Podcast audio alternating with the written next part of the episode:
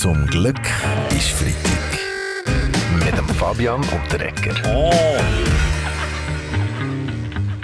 Ja, aber unsere Freitagsrunde die kommt jetzt heute also das letzte Mal vor den Festtagen zusammen. Äh, freuen Sie sich auf Weihnachten, Andreas Glauner? Aber schon sicher. Dann geht es wenigstens wieder mal um ein paar andere Sternchen als nur immer die Gendersterne.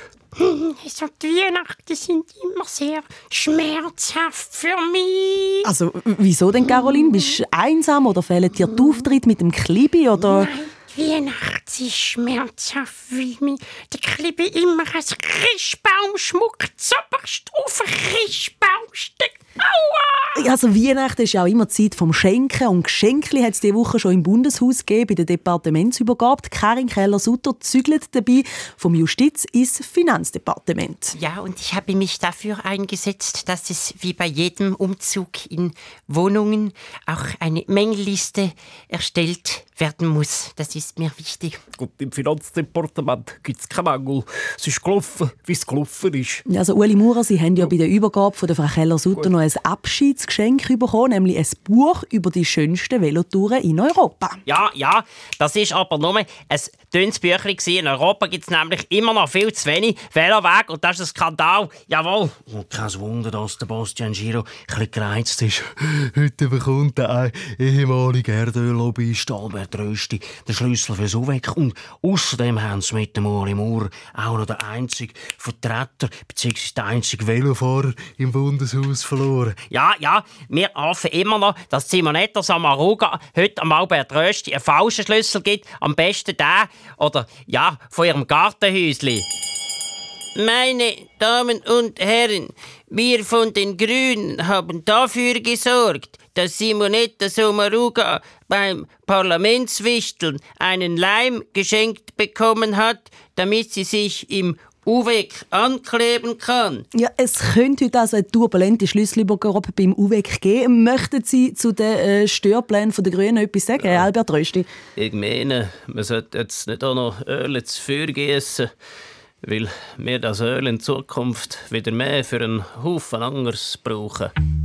Ja, auch dieses Jahr ist es wieder so keine weiße Weihnachten. Dafür stürmisches Regenwetter bei bis zu über 10 Grad.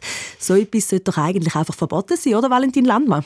Aus rechtlicher Sicht besteht kein Anspruch auf weiße Weihnacht.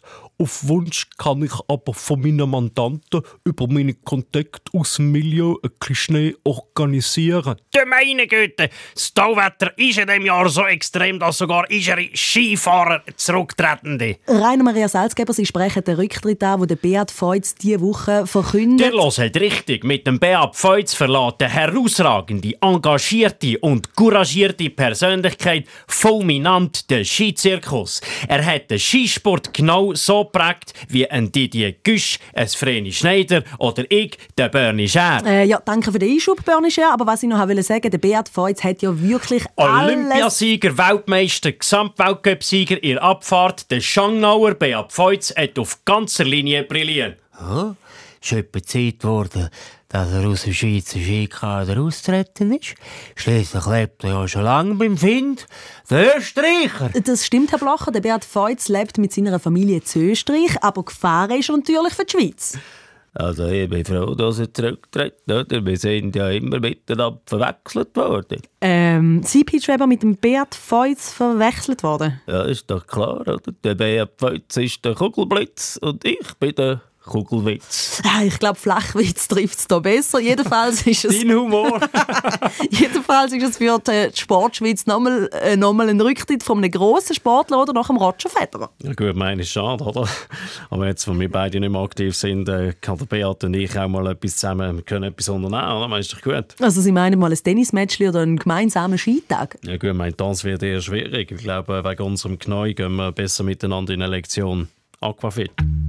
Zum Glück ist Freitag.